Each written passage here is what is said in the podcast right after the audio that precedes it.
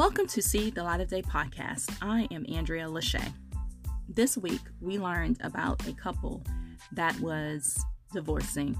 They are very known in Hollywood, and they are known also for publishing books about relationships. It is interesting how people are coming to their own conclusions on why this couple is divorcing. We should all understand that we don't know what's going on behind closed doors, and it's not up to us to judge.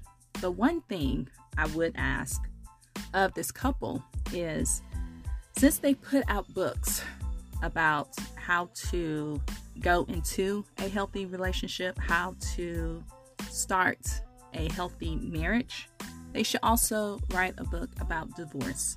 They should also write books about how to prevent divorce. It is totally a disadvantage to Christians, to those who look down on Christianity, to make it seem as if in order for your marriage to work, you have to not have sex. And if you do those things, then your marriage will work.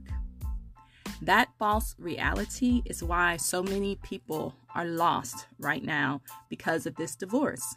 So many people think that if you're not perfect, if you don't do certain things correctly, that your marriage will not last. And all honesty, we are not perfect.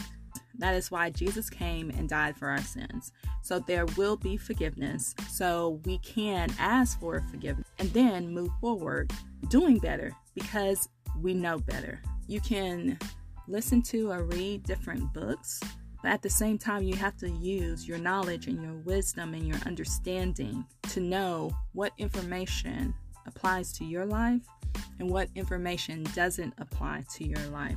Just because someone gets a divorce doesn't mean that Christianity doesn't work.